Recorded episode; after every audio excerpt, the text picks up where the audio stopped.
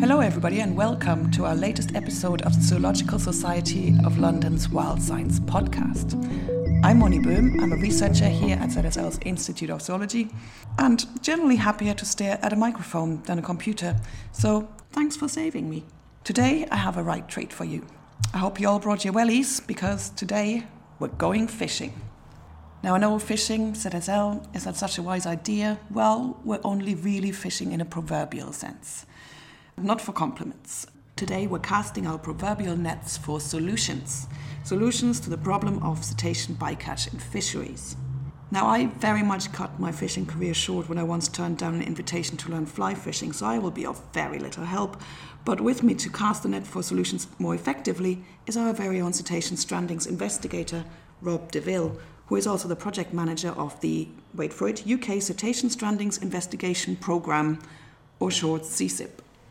Right, so Rob, before we go any further, Cetacean Stranding Investigation, CSI, Mm. is a coincidence or are you actually CSI UK, just, you know, with better one liners? It's a happy coincidence, but it does mean we get to have CSI all over our branded gear, yes. Do you have sunglasses?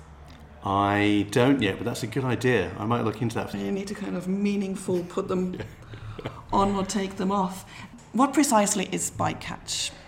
So, bycatch it can be defined as the incidental entanglement of non target species during fishing. So, what that means is you accidentally catch something that you're not trying to target during your fishing. And so here in this podcast we talk about cetacean bycatch, so that's anything that's like a dolphin and whale. Yes, so cetaceans are whales, dolphins, and porpoises. But in terms of bycatch, you can pretty much catch anything fishing gear could catch. Pinniped seals, they can catch the wrong kind of fish. They could also catch seabirds. So bycatch covers a lot of potential cases, but we're talking about cetaceans. So where in the world is bycatch a major issue, or is it a global problem all the way through our waters? Yeah, I mean, I think it's probably fair to say that pretty much anywhere where you have fishing, you will have some form of bycatch. But I guess the question would be bycatch is very much a welfare issue. We can see that from the post-mortems that we carry out that it's painful, slow, and protracted death for those individual animals. The question about conservation impacts, because that's what we do here at ZSL, we look at conservation impacts. That's slightly harder to answer. But if you look at two particular examples in the world at the moment, the vaquita is rapidly going extinct as we speak. So the vaquita is a porpoise species in the Gulf of Mexico. There are now anywhere between 10 to 20 left, and that's it. And they 10 are to 20, that's it. individuals, yeah. So I've just come back from a meeting of the European Cetacean Society conference. We, we spoke about this. We had a vaquita session. Some very depressed looking scientists from the US and Mexico talk about significant efforts to conserve the last remaining individuals, which have and are unfortunately failing. So we'll look at the probable extinction of yet another cetacean species after the Baiji a few years ago within my lifetime. And that's a thoroughly depressing bit of news. And then beyond that, we also have the ongoing problems with North Atlantic right whale, with a significant number of entanglement cases uh, in the Gulf of St. Lawrence, increasing cases only last year. So how do you diagnose that something died as a consequence of bycatch? I mean, I suppose if you find a dolphin with the net still entangled around it on a beach, I would probably hazard a guess as well that something might have gone wrong. But how do you actually Yeah. diagnose it in the lab? Diagnosis of bycatch can be difficult, and I would actually say that uh, I'm not a, vet. I am an ologist. I make that very clear. So I'm a cetologist or a stranding scientist. So I'm not able to give a cause of death legally in the UK. Strand, stranding Scientologist. That'll do. Scientologist? No, no, no, no. No, Stranding cetologist. So yeah, let's, let's make that very clear. No, but if you put two pathologists in a room together with a dead dolphin, A, it would be illegal, but B, they come up with different answers because there's a degree of subjectivity to this. In the UK, and that's where I work, we diagnose bycatch as animals that may or may not have uh, fisheries interaction externally, net marks or gaff marks or cut off fins and flukes. They generally tend to be fat and healthy. They generally tend to have been recently feeding in and around those nets, and there's sometimes evidence of traumatic impacts. And you also, this is quite important, you eliminate other significant underlying factors. So that's kind of our criteria for diagnosing bycatch. Fat, healthy animals, recently feeding, evidence of trauma, no other significant factors. Right, so we have just the person here to tell us quite how much of a problem cetacean bycatch is in UK waters. A second member of our cetacean strandings team. In fact, he has probably dissected more cetaceans than any other person I know. It's Paul Jepson. Hi, Paul. So, to get the record straight between the two of you, in a game of CSIP top trumps, which one of you would win in the number of cetacean dissections carried out? That'd be Paul. So I think you've done seven or eight hundred, and I've about Yeah. half that number. Yeah. yeah. Seven or eight hundred. This is this is how scientists work. We compare our notes with whatever we do. Who's done more? It's excellent. It's just in case you wanted to have an alternative funding stream. CSIP top trumps. You know, there might, there might be something in it. Yeah. So, how big a problem is cetacean bycatch in the UK? Well, in the UK, it's certainly a big animal welfare issue. Um, in many ways, if just one whale or dolphin or porpoise strands in a um, dies in a fishing net, then that's one too many. Of course, it is an, an unavoidable consequence of fishing activity, as fishing has got increasingly industrialised, bigger boats, more powerful engines fish finding sonars and all the technology that comes around it. So actually, a more powerful tool for fishermen to catch more fish. But unfortunately, as their fishing effort increases, the number of uh, animals that they can catch in their net also increases.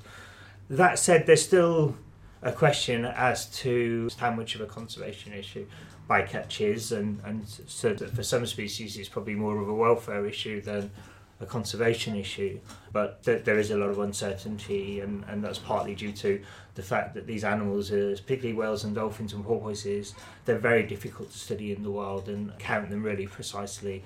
Le- the same with how many die in fishing nets. It's something that's very difficult for science to quantify completely. So there's always areas of uncertainty, but if we move away from the UK and look at the global picture, then I think most marine mammal scientists around the world think that bycatch is probably the number one conservation threat globally. So I mean, I guess if we were to go back to the UK in terms of numbers, because that's what we do in terms of examination of stranding. So over 27 years, we've carried out necropsies on maybe or examinations on maybe 4,000 cetacean strandings, and probably about 715 have been due to bycatch or entanglement. So that makes it the number one cause of mortality, man-made mortality for us in the UK.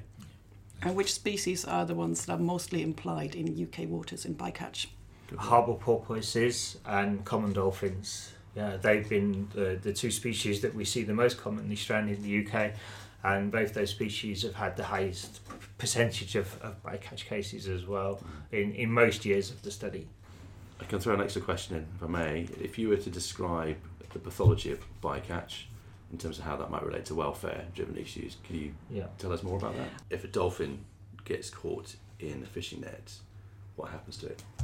I was just about to ask the same thing. I would have not been as coherent though, so well done. yeah, yeah.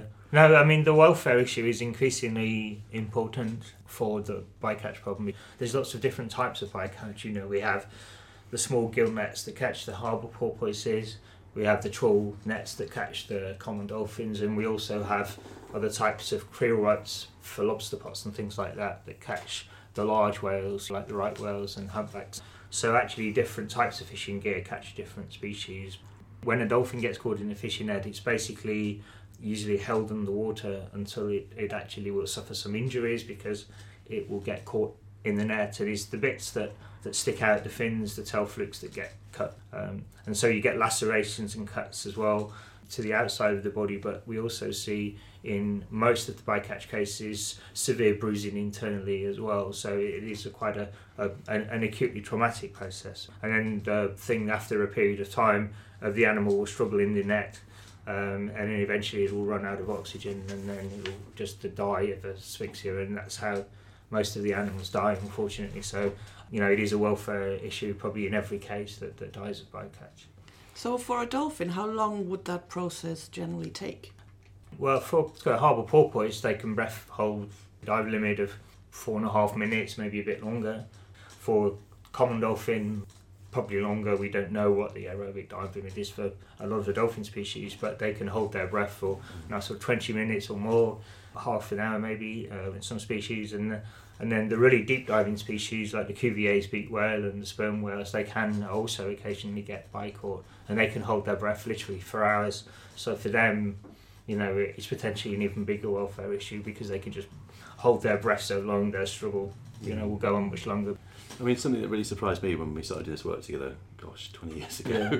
when he explained to me actually the mechanics of how uh, cetaceans drown, I was quite surprised at it. So maybe you can tell listeners, you know, about the process of asphyxiation and the depressing subject to know, but they don't wet drown like humans do, do they? No, no, they don't. No, um, I mean the classical drowning for like humans, if- if you fall into water, is that we're, when we're held underwater, after a period of struggle, that we'll we'll have a reflex. Our brain will tell us we need to breathe in, even though we're underwater, and, and so actually, what very often um, human drowning will be aspiration of water into the lungs.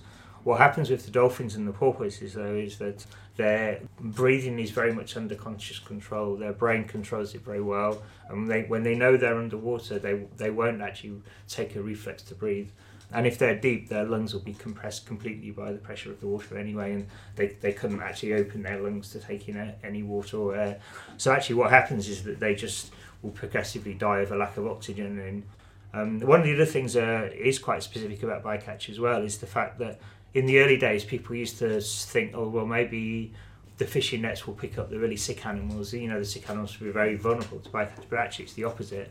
What we see with, with most bycatch cases is actually they're relatively healthy animals. They're in good nutritive condition. They don't have a lot of disease, um, and actually they have a normal appetite and they're just going for food normally, feeding normally when they get entangled, and that's why we often see very recently ingested fish, sometimes completely undigested fish in the stomach and esophagus. Uh, and we see that very, very commonly in, in older bycatch cases, and that's consistent with them actually being very healthy and feeding normally when at the point where unfortunately they get entangled and then they die. I suppose that's why it's also a massive conservation issue because you're essentially taking out healthy individuals that you really kind of want to keep in the population to breed. I mean, any individual Yeah, lost is yeah. obviously sad, Mm. but So that's yeah, it's part of why it's such a big conservation issue. Not so so much in, in the UK, but around the world, where we, we have big threats to species like the right whales, the vaquita in the Gulf of Mexico, where there's been a, just a bycatch problem for years, and there's hardly any vaquita left now, unfortunately. I suppose one other thing we would say is the kind of increasing industrialisation of fishing. There's been some papers quite recently in the top scientific journals uh, in Science and Nature. You know, now actually the amount of ocean that's actually subjected to industrial fishing by surface area is about 53% now, and, and it's increasing probably all the time. And, and actually occupies a surface area about four times the whole of agriculture. The, the, the amount of the seas that are actually fished industrially occupies an area of the, the planet that's about four times of all of agriculture on land. So that's the problem that we're dealing with, you know, and it's why it's such a global problem. Cool. Right, we now have our next guest with us to talk more about the welfare issues of bycatch. Sarah Dolman is Senior Policy Manager at Whale and Dolphin Conservation. Now, whale and dolphin conservation sounds pretty um, descriptive already, but what precisely is the organisation doing? WDC is a conservation and a welfare organisation, so we're interested in the protection of dolphins, porpoises, and whales and the wider marine environment. So Paul's already spoken about asphyxiation during entanglement, but what else happens to whales and dolphins when they become entangled in fishing gear? So there are different kinds of fishing gear, and often the impacts depend on the type of gear. Entanglement in nets might have one impact, and particularly on the smaller animals, on the dolphins and porpoises, and then entanglement in ropes and lines can have a different impact. And the smaller animals tend not to survive. They'll often drown in the nets or they'll asphyxiate in the nets. Uh, with the larger whales and entanglement in ropes and lines, then the bigger whales, particularly humpback whales or right whales, for example, can pick up the gear or part of the gear and carry it with them. So the welfare impacts associated with those injuries tend to last for much longer. And in some of the biggest types of whales, they can last for months or even for years if they're carrying the gear around. So it's a really significant welfare problem then, these chronic entanglement cases. It really is a significant welfare problem. Some of the injuries that animals suffer can be lacerations to their skin, they can become infected. In the worst cases, amputations might happen, and they can lose part of a fluke, or in some cases, even a tail fluke. And of course, if they're debilitated in any way, it's very difficult for them to move around effectively, which might mean that they're not feeding well, um, which may then lead to starvation. So, really terrible impacts in the worst cases for individuals. So, with it being such a massive welfare issue, as we've just heard, it can be a process of months of a whale carrying around this fishing gear.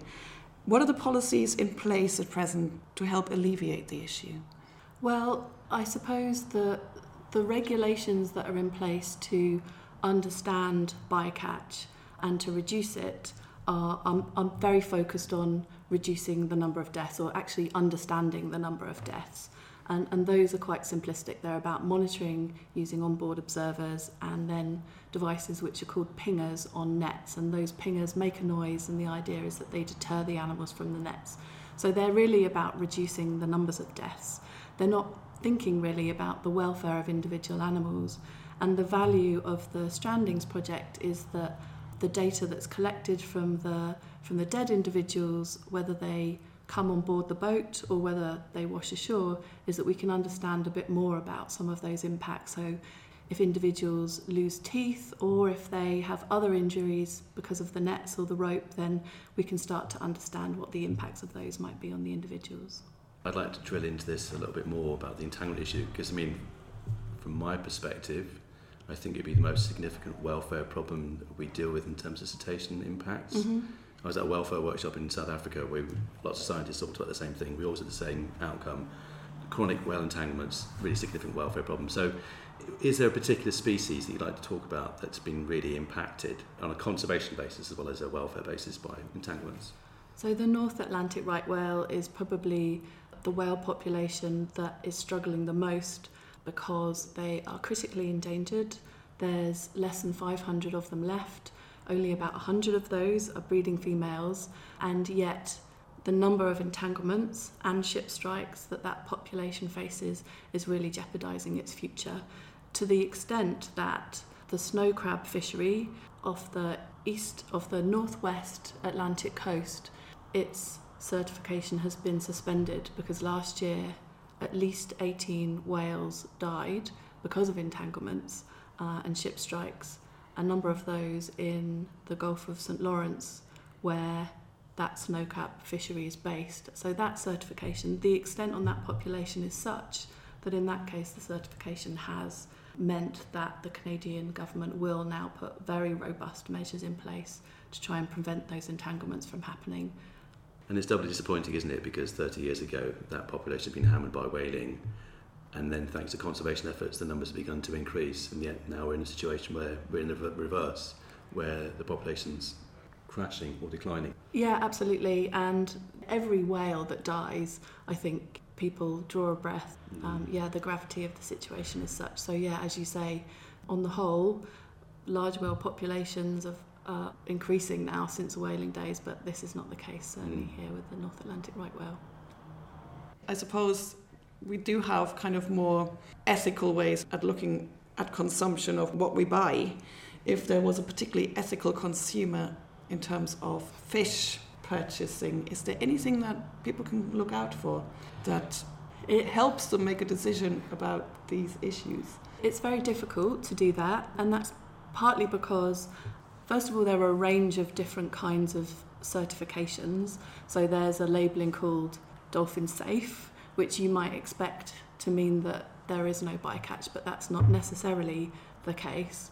There's also another certification called the Marine Stewardship Certification, and that's probably the biggest recognised label globally, but that's really about understanding the fish stocks. So they do consider bycatch, but it's not considered as robustly as we would like, and it's not considered consistently in each of the fisheries. So the safest way to eat seafood that has a minimal bycatch impact is really to eat pole and line, so fish that's individually caught one by one Last year, WDC ran a campaign to ask the UK Fisheries Minister George Eustice to put in place a bycatch strategy.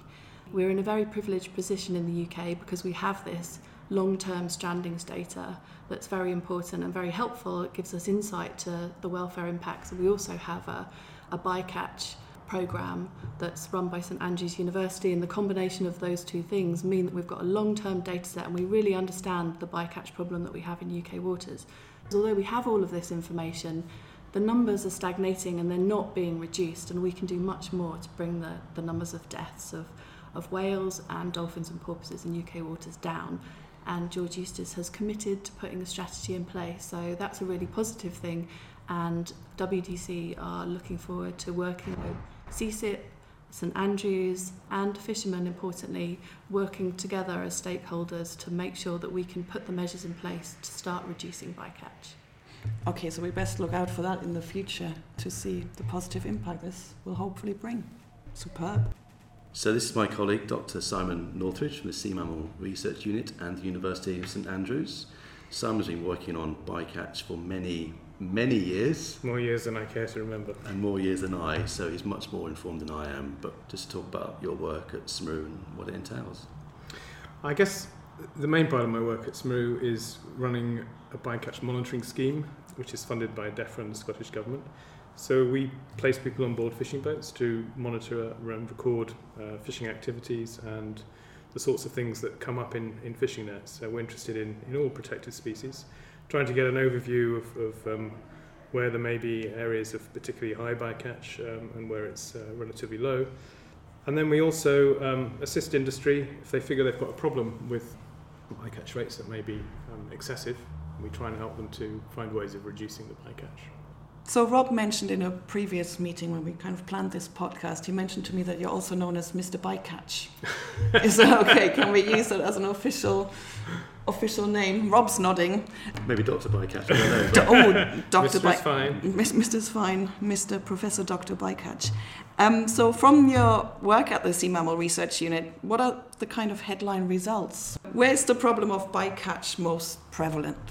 Most prevalent? Well, probably in the southwest of England, within the UK at least, because that's where most of the sorts of nets that probably have the highest rates of bycatch are focused. So typically we're talking about the Celtic Shelf and uh, inshore coastal waters of the south coast of England. So Simon, perhaps you can tell us then a bit more about how you might want to try or can try and mitigate against the impacts of bycatch, maybe historically and what we're looking at at the moment. Yeah, that's a good question, and it's not an easy question to answer. I mean, there's one method which is, is widely proposed, used, and tested around the world, which is the use of pingers uh, or acoustic deterrent devices, as they're more technically known. Small, uh, normally electronic devices that make a, a noise and are supposed to scare animals away from the net. They do work. They work certainly for some species very well, but not for all species. Uh, some species just um, ignore them, or may even be annoyed by them. But the real problem with them is that they're not cheap, and trying to roll them out into um, less developed countries or even into fisheries with very low um, value within places like Europe would be very difficult, simply because of the expense and the fact that people have to recharge them or put new batteries in them, and that's a difficult thing to expect to be done on a large scale. So they're not an ideal solution, but that's certainly the main thing that people have been looking at. Other things that have been done fishery closures, unfortunately, where um, entire fisheries have been closed down. That is not good news for uh, the, the, fishing communities involved, uh, but sometimes it's the only thing that can be done if you want to uh, protect a species that's in danger of extinction. Sometimes there are also, um, particularly in, in the US, strategies for uh, limiting the amount of fishing in certain areas at certain times when animals are, are most frequently found with the aim of, of limiting the total, total bycatch through the year. So there's a range of different approaches, but we don't really have a, a magic bullet. There's nothing simple or straightforward that can be done. Um, all uh, the measures that we've tested and developed so far have got their drawbacks. So it's like having a toolbox, if you like, that you can draw on that no particular tool is going to solve everything in any given area. It would be nice if we had an extensive toolbox. We've got a toolbox with just about two or three tools in it. That's the problem. Um, and I think we need to put a lot more effort into figuring out how to make that toolbox a little bit more complete. Mm. So, what would you like to see happen next in the UK to improve cetacean welfare? What do you think are the next steps or the next tools that we need or need to look into? Yeah, I think that's it. I think we need to be looking for developing new tools. Um, personally, I think we need to have a much better understanding of how the animals are interacting with the nets in the first place, how and why they're getting caught. It's not just a random event, I don't think. Um, there's clearly some interaction involved. And then figure out a way of either preventing them from coming into close contact with the nets, or if they do come into close contact with nets, uh, a way of, of minimizing the risk of them actually getting themselves caught. And I don't know how to do that yet. But I think if we spend a bit more time and effort looking at how they actually behave around nets, that may give us some clues. Is there already some research going on um, looking into these factors? Well, yeah, we're developing tools at the moment to try and do exactly that, trying to use the, the fact that the, the animal we're mainly interested in, the harbour porpoise, makes ultrasonic clicks virtually the whole time. And one of the uh, benefits of that is you can use um, underwater acoustics to then track it or provide um, locations and, and study the way in which it moves underwater. And we've done that already um, in particular places where uh, people are trying to deploy uh, underwater turbines. And now the challenge is we're trying to uh, deploy the same technology in, in a fishing situation, which is much more difficult, but I'm sure we'll be able to do it eventually. Cool. Wow, Rob, this has been um, quite a discussion, and I have to say, definitely one of the more heavy podcasts that we've recorded so far.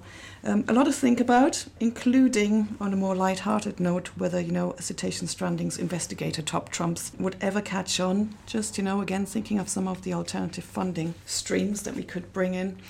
In all seriousness, though, cetacean bycatch is clearly a massive issue in the UK and also worldwide. Is there any hope that as a society we will ever be able to solve this immensely complex issue. So I guess the, the problem with working in many areas of conservation science, and particularly marine environment, is it's perceived as such a big problem that they're insurmountable, right? So we can't do anything to make a change. But I guess if we looked at one specific example from our line of work about the whaling moratorium that was brought into effect in 1986 by the International Whaling Commission, signed into effect in the UK, in Brighton, in my hometown, which is quite gratifying.